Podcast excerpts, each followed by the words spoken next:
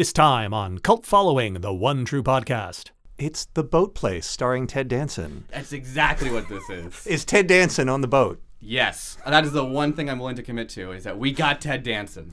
Ted Danson's already spent his year on the boat and just drops in as he needs to via the power of time travel. Which era Ted Danson?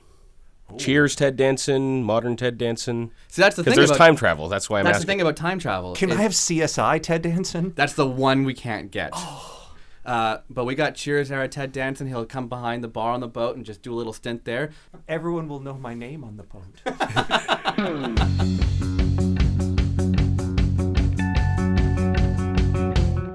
Hey, everybody. Trevor here. Have you ever thought that the world was just broken and wondered, well, if I were in charge, what would I change? Free hugs for everyone? Mind control lasers? Using time travel to banish my enemies to the future? Well, then, this podcast might just be for you.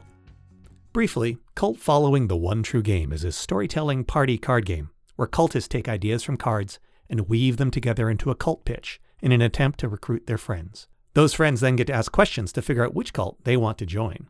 And again, just to make it perfectly clear, everything you're about to hear on this podcast is make believe. We don't actually believe these things, and we don't think you should either. Please don't go out and do anything our cultists are about to tell you, no matter how convincing they might be. And please don't send your enemies through time, even if it is a convenient means of disposing of their bodies. All right, here we go. Time for another round of cult following. I'm a regular guy. And I'm the kind of guy, to paraphrase Hannibal Buress, I don't like to take the top newspaper off the rack. I don't like to take the top tray when I'm in the cafeteria. He's got people coughing on it. And so I don't see why people are so angry about my proposal to kill all firstborn children. See, you'd never get it right the first time we heap children with praise and adoration, but I think children have it too good these days. And we need to just kill the first ones, and then the rest of them will know their place. So, You're first now. I'm not saying you have to agree with me. I'm just saying let's teach the controversy. um, well, as a firstborn, let me talk about something different. Garden gnomes, lawn decoration, or public menace. Garden gnomes have invaded our civilization for many, many decades, watching over our homes. Are they good? Are they evil? Are they lawful? Are they chaotic? We feel that the garden gnomes are an unknown force, and we need to reach out to them to determine their true intentions. And we realized that there is one realm of study that has been investigating gnomes for many, many decades now, and this is the world of Dungeons and Dragons. We would like to use the power of magic and making it up as we go along to investigate these gnomes. We're going to go off and put on a wizard robe and hat and sit in the garden and roll d20s until the gnomes come and play with us. And then we find out if they enjoy the power of good storytelling or if they're just jerks and they want to be murder hobos. Come join with us as we sit in the garden with a number of gnomes and play Dungeons and Dragons. All right, so like Saturday for me. Yeah, basically. I mean, when, you, when when when when Karen doesn't show up, you just put a gnome in the seat and it just roll for him. And maybe once in a while, they'll roll too. Has Uh, anyone ever seen? I have a question for both of you. It both of your cults sound great, but I've heard uh, other people talking in the back rooms. Uh, so why do people wrongly assume that your cult is dangerous? I honestly, I don't know. I mean, It's You- hard to believe. you know, people are okay with killing mice or killing bugs or, you know, I love doing those things. exactly. Who doesn't? But when it's a firstborn child, suddenly they get all squeamish about it. It's like, We don't know if it's a firstborn mouse. I that might change things. fair enough. But like, people are okay with killing firstborn mice. Why not a firstborn child? Uh, so uh, I play an eighth level Eladrin uh, multi-classed uh, ranger and rogue, and we kind of have this It's Robin. OP. That's too OP. Hey, our campaign, our system. So we kind of have this Robin Hood go- vibe going on. So we often will go into the malls and take from the rich and give to the poor, and then run away really quickly. I mean, our speed we've we've min maxed our characters, so our speeds are forty. So. Um, we often go into the mall and take things and give them away to poor people who are, who who need the goods that are in there.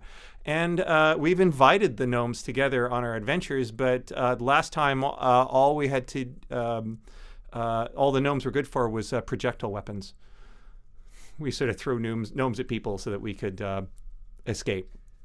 What uh, character classes do the gnomes usually play? What a niche question.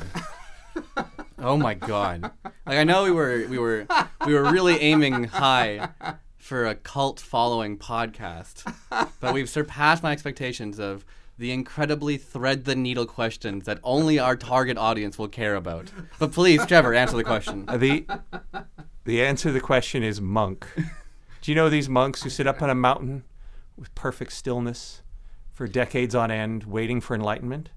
Maybe that's what the gnomes are doing. Maybe they are looking for enlightenment in your garden, watching the sun rise, the sun set, their skin not moving a molecule, barely seeing the weathering of time. Maybe occasionally having a dog come by and pee on them and making having no reaction whatsoever. Maybe they're true neutral. I never considered that before. You can't have a firstborn child if you live a life of celibacy. Hmm. Maybe they're just trying to get away from all because gnomes are all all firstborn. In a rare move, I'm giving this one to Trevor. Well, since uh, uh, Trevor, uh, you won the last question, I'm going to direct my question to you first, and then moving over to Ben. Uh, what does your cult offer new members as a signing bonus? Uh, we get to you get to start at level two. To be fair, D and D Fifth Edition is a little unbalanced. It's very hard to start as a first level character without dying, and it's hard to make that raid on the mall if you're going to get caught. So we we we op you a little bit, send you straight to second level, and uh, you also get your own gnome. Uh, in your home or your garden, wherever you wish to place the gnome, where you feel you can communicate with it best. And then you have a gnome journal. You have a diary that you have to keep every day with the you spend time with the gnome and figure out what it's trying to say to you. You piqued my interest with Gnome Journal. um, that's not something I, I thought I needed in my life. I have a gnome at home, uh, and I've I have several uh, scrolls and journals, but I've never thought of combining the two. Have you thought of reading the scrolls to see if they have magic? You're a wizard, Nathan. Is that uh, is that copyright? Uh, it's a series of words said in a gravelly voice. uh, ben, before I, I fantasize too much about my magic gnome scrolls, uh, please, uh, what what does your cult offer new members as a signing bonus? As a signing bonus, not only will we kill your firstborn, but we'll taxidermy them into something you can keep in your living room for all to see, Perhaps in the garden. perhaps in the garden. And so, um, this, just to elaborate on this further, how are you retroactively dealing with multiple firstborns? So, say uh, I am a firstborn and my mother is a firstborn, and so on. Uh, what's the order here? Just so I, do I get to appreciate the taxidermy, or am I the taxidermy that my mother will end up hosting in her living room? Because this could sway the question for me. It depends who joins the cult first. Oh, Make a move, Nathan. It's her or you. That's frequently true, yes, but I, ha- I have to say I'm more tempted by uh, Trevor's idea, but uh, nothing that he said isn't something that I sadly already uh, don't own. Uh, whereas I don't have a taxidermied mother. uh, and so, based on uh, sheer additional, Oh, you've got to get one. You've got to get yeah, one. no, based on sheer additional value alone, I'm going to have to give this one to Ben because he offered me something I don't currently have. Uh, I probably would have given this to Trevor though if he'd offered me a really nice dice, uh, but we've we've moved past this, so I'm gonna have to give this one to Ben. All right. no, I can see. I can just imagine Nathan's mother listening to this podcast. Nathan, what are you listening to? Uh, as as someone uh, who is definitely on uh, the dwarfer side of of things, uh, as a, as a very short woman, uh, I I you know I could have a taxidermy dwarf. That would be a great Dungeons and Dragons prop. Right? Just have in the corner, you know, for some atmosphere. I raid Ben's cult and then go to Trevor's D and D group. I I mean- mean, Hello, Robin Hood. No one ever, no one ever puts that at like, what is? You're in the evil castle. How do you show that they're evil? There's a taxidermy dwarf in the corner That's just with a with a note that says, "This will happen to you." this was once a mother. oh, Yeah, I'm gonna give this one to, to Ben. Cool.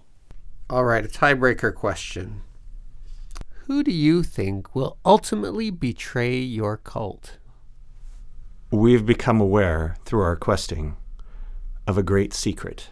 You see, all gnomes are made in a factory, and that in that factory, when you make a gnome, you need to have a mold. And the mold is from the first gnome. We think that there is a conspiracy going on of self hatred where the first gnome has decided to create this alternate group instead of understanding the gnomes of destroying them all and in fact is at the head of ben's group the first gnome that was ever made which all the copies thereof made afterward is trying to destroy us all I have a name, Trevor. Wouldn't it be cool if, if Santa's elves made all the gnomes? No. Just gonna throw that one up there right away. No. I, I, I, you know what? I feel like I should elaborate on that, but I'm just gonna stick with a hard no. That'd be awful. It's just making the gnome and then they put them down in the line next to them and then they start making more of them it's like like the gray goo of santa Tim Allen's there for some reason. So, fine, the secret's out. So, yeah, I'm a gnome.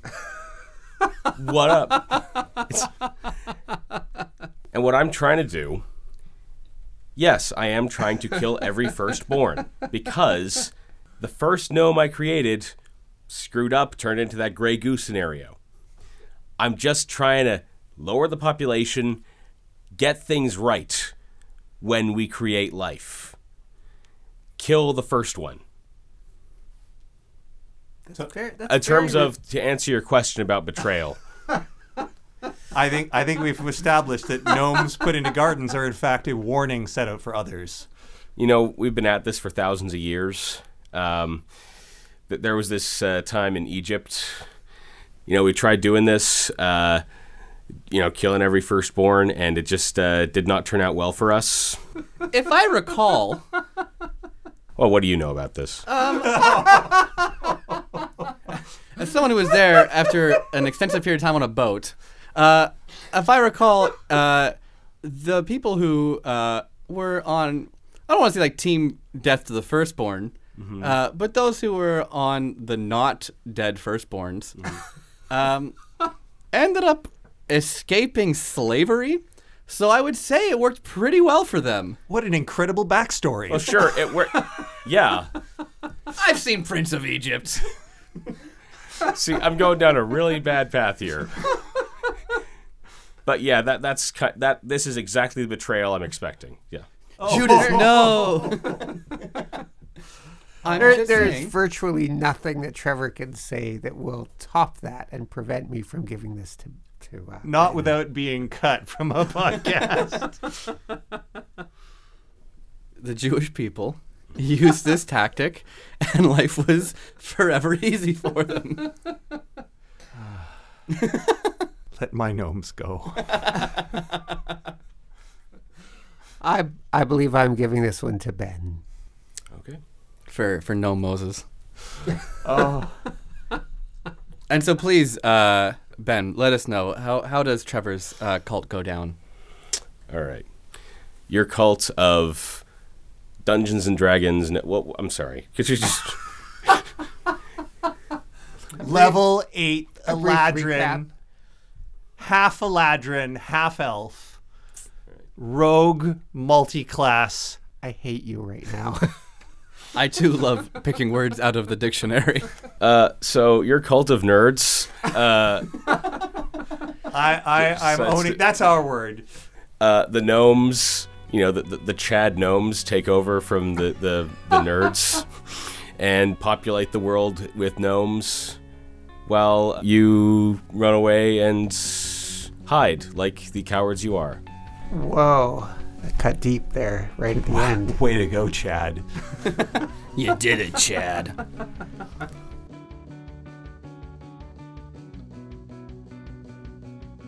My personal headcanon for this is that Trevor and Tom created this game as their own cult to finally have a game they could win at. Uh, and yet again, have failed miserably and have watched their own cult get destroyed repeatedly in front of them. And this cult following is just a vicious cycle in which they're caught up in. Mm. So I'd like to propose for the next round that the two creators face off so that one of them can get a W. Ooh. Now I, I need to I need to counter what Nathan is saying here, and that is that really it's the other way around, where really the both of us just have very low self esteem, and we enjoy meeting with other people who can diminish us as, as human beings. So it's good to know that as a firstborn, my death will be eventual and at the hand of gnomes, which is, I mean, honestly, if there's a way for a nerd to go, I, I'm I'm down with that. So- When when you said that you were gonna when you were gonna flip the script on me, I thought you were gonna be like, it's actually that Tom and I just win games so much, so we had to build one that we would be beat at. But no, you're like, actually, we're just so pathetic that things are way worse than you ever anticipated for us. Actually, I feel like segueing into card talk here. Um,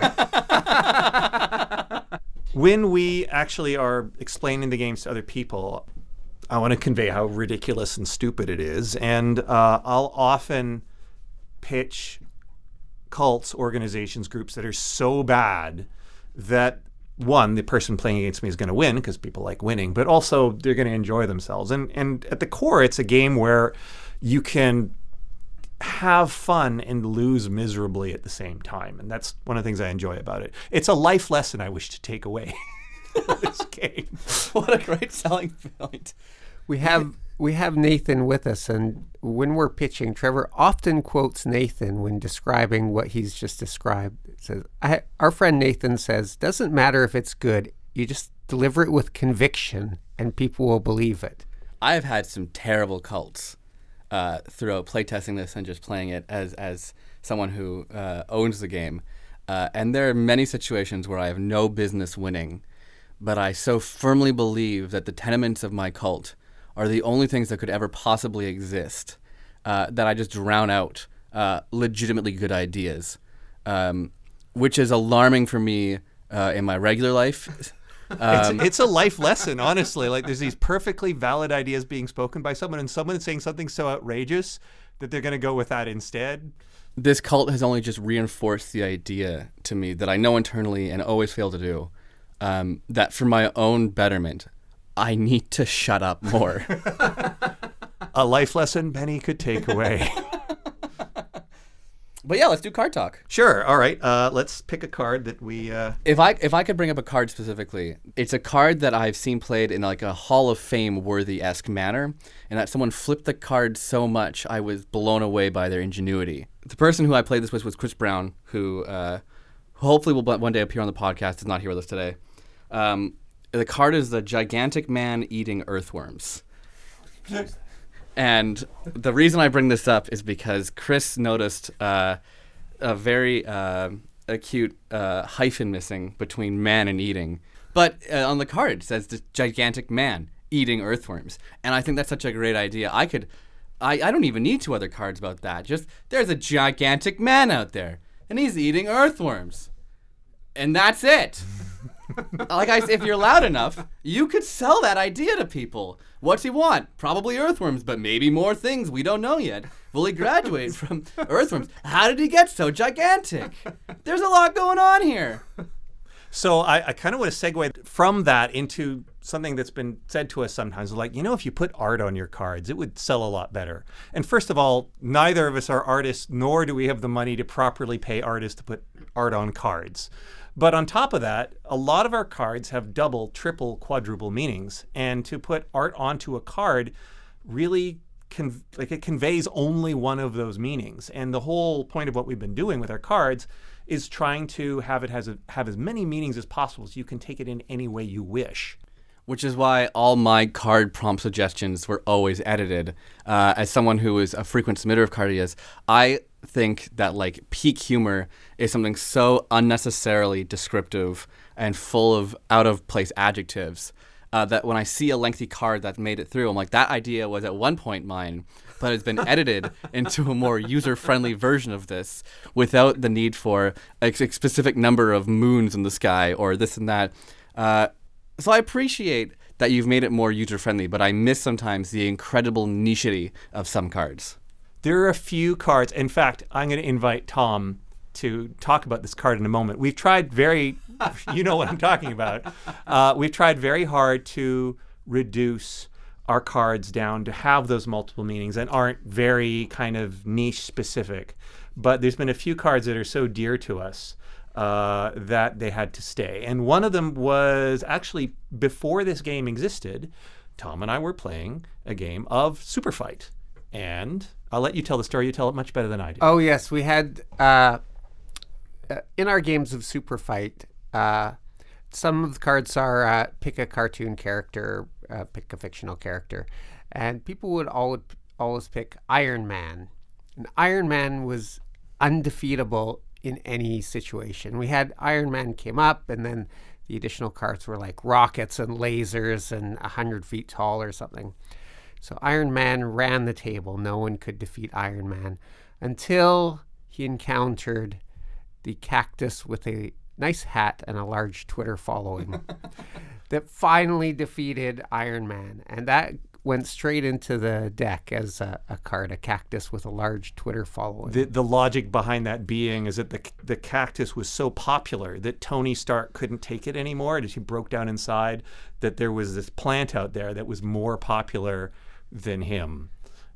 I'm crushed by by hearing this story and realizing that you left out the nice hat because I think that a really cool hat can do wonders for humor and just you just a vague hat. Just what hat is it? I don't know, but it's so there is cool. a hats card. There is a hats card that I fought for, uh, and it, it's uh, for me. It's a reference to uh, Monty Python in the meaning of life. In there's a sketch, and it's uh, there's a, a business conference, and uh, a guy said hats, and uh, then it went on, and he said something very philosophical, and then the other guy says, "What was that part about hats?" Oh, uh, people are not wearing enough of them. so I loved hats as a punchline. Just hats. Hats are fun. Tom and I've had to go back and forth sometimes. We we have a very uh, complicated card rating system where uh, we go through and figure out which ones are actually good. We could ex- go through an extensive testing process, and there's always that sort of uh, the the cards that are in there that are in there that are left over are still quite good, but we have to make calls as to what it is we happen to like. So. Uh, Tom and I will fight back and forth, and I say, "Okay, I give in. You can have your hats. I, I don't get it." Um, hats, hats, hats, hats, hats, hats.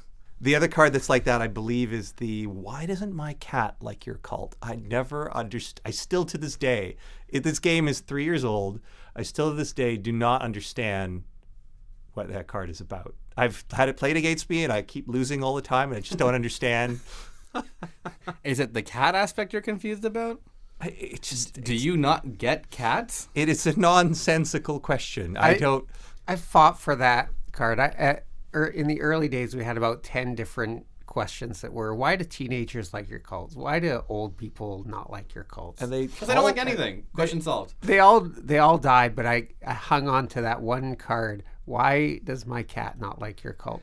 And and Trevor always hated it. And then at one of our first conventions, we went to a furry convention, and uh, there was a guy and his uh, girlfriend uh, was a cat. And so it was the perfect question for him to ask of Trevor, I think. Why doesn't my cat, who is sitting right beside me, not like your cult? Vindication. niche vindication. exactly.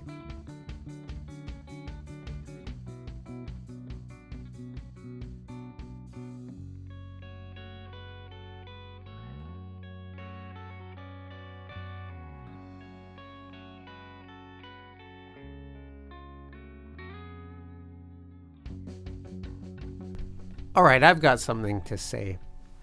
You know, life is hard. Getting along with other people is hard. Sometimes you meet someone and they're fine, and then it develops into kind of a toxic relationship. You can't seem to get along. You're fighting all the time. You're saying mean things to each other. So, our organization has something to, to help with this. And it's, uh, it's at youth camps or what we like to call camps for kids uh, that are going to help you with your relationship. That is, uh, we develop a herd uh, of kids or goats at this camp, and every household gets a goat. We train them that whenever there's hostility or negativity in a relationship, the goat butts you and uh, prevents you. It, it's some positive feedback about what you're saying, and that you should rethink what you're saying.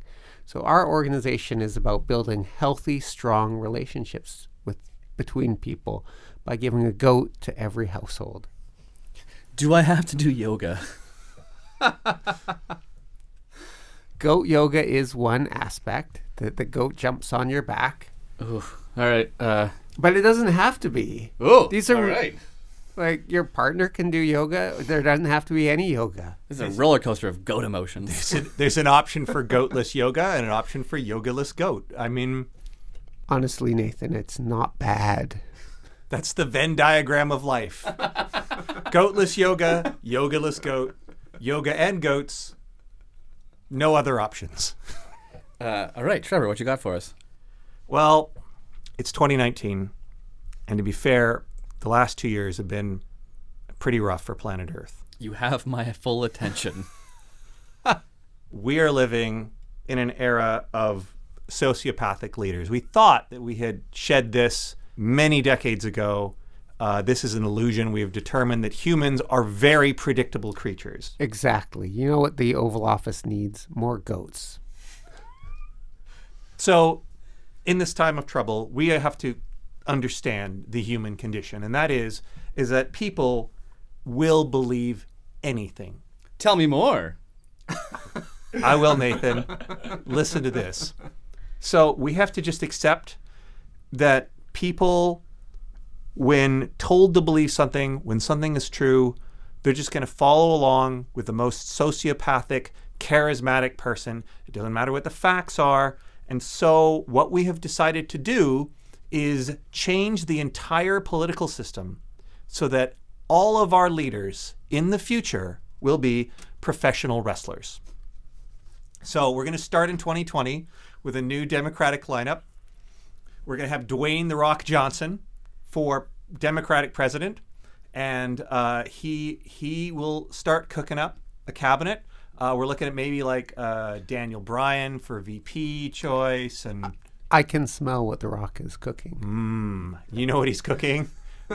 Victory 2020.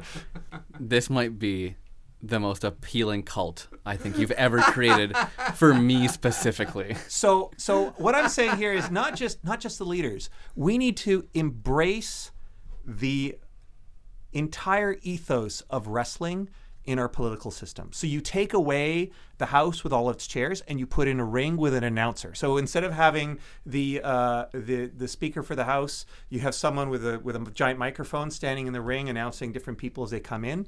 If you have an issue you need to settle, you don't you don't vote. You fight it out in the ring, and both sides are there cheering and booing, and there are chairs for when it's appropriate.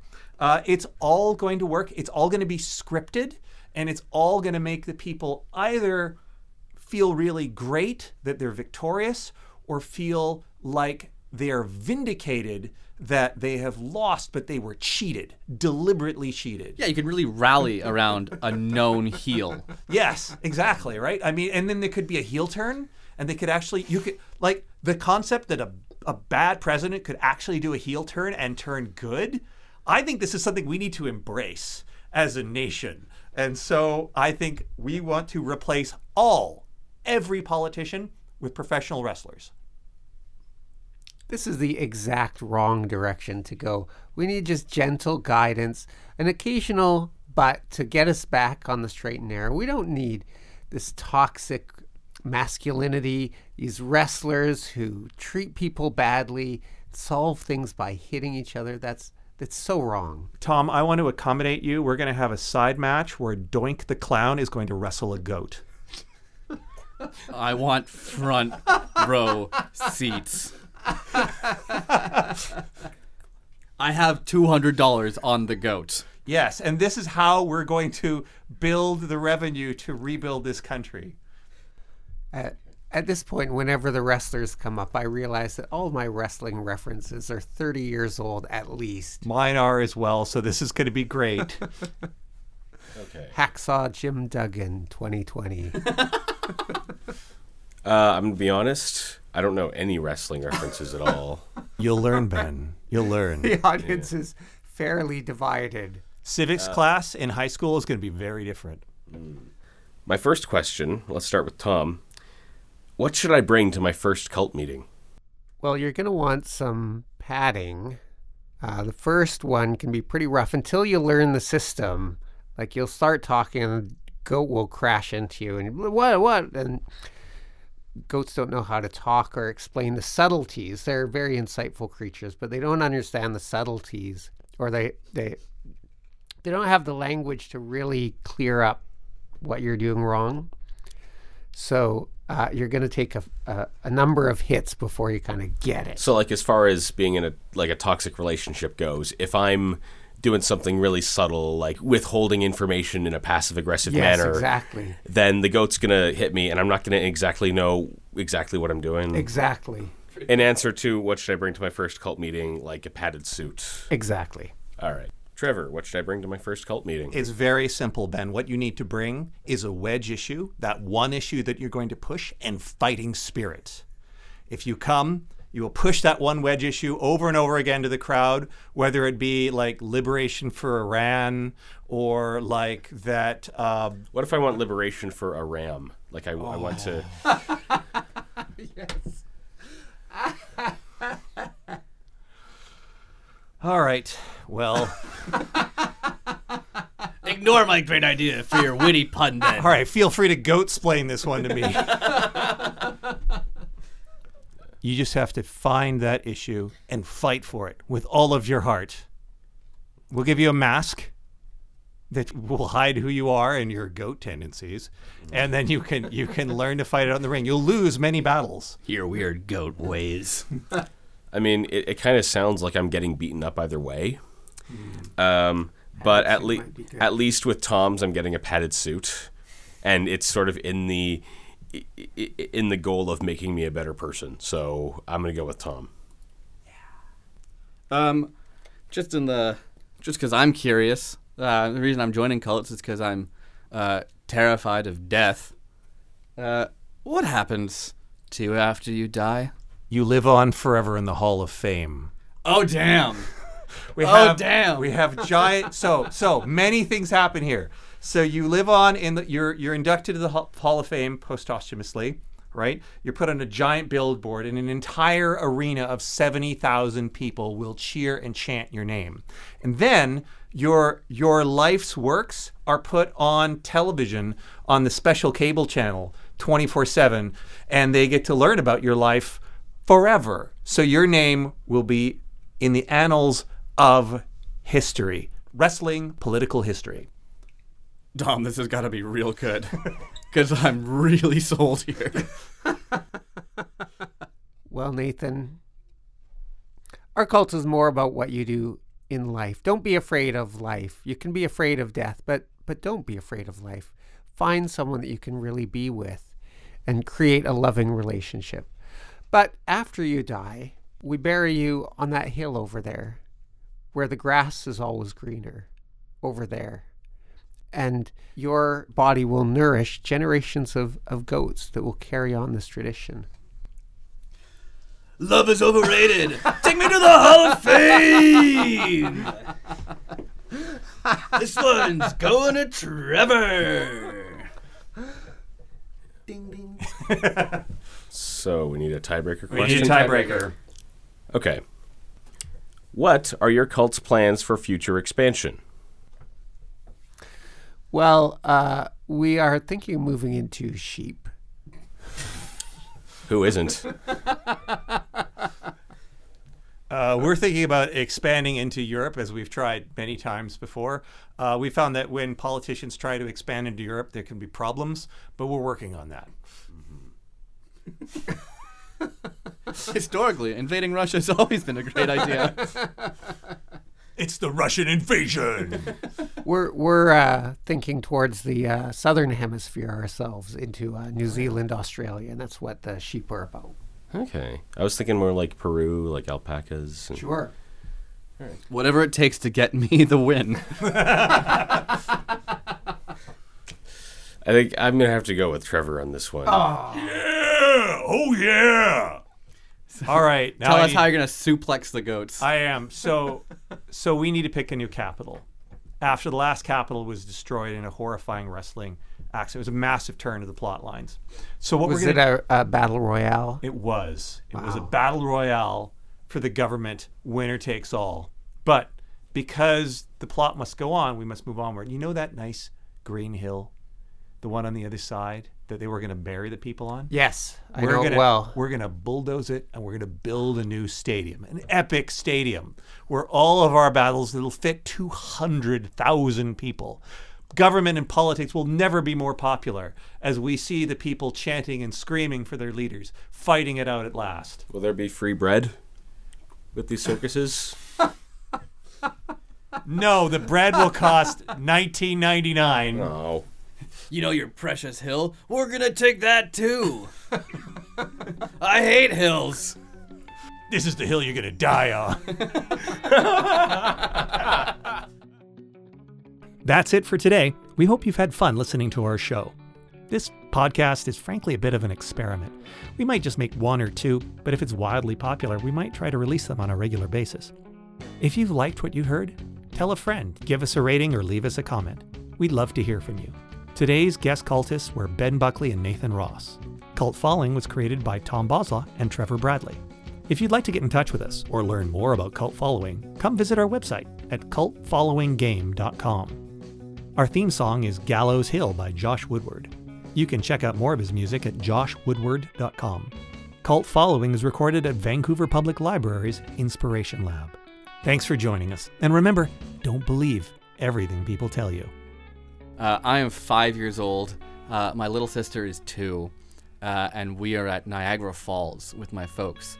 And uh, we go and see like a, a petting zoo, and we go in, and my folks push my uh, sister's stroller in, including a very large diaper bag at the back of the stroller, and a goat from the petting zoo became fascinated with these diapers and grabs all of them uh, in its mouth and runs off.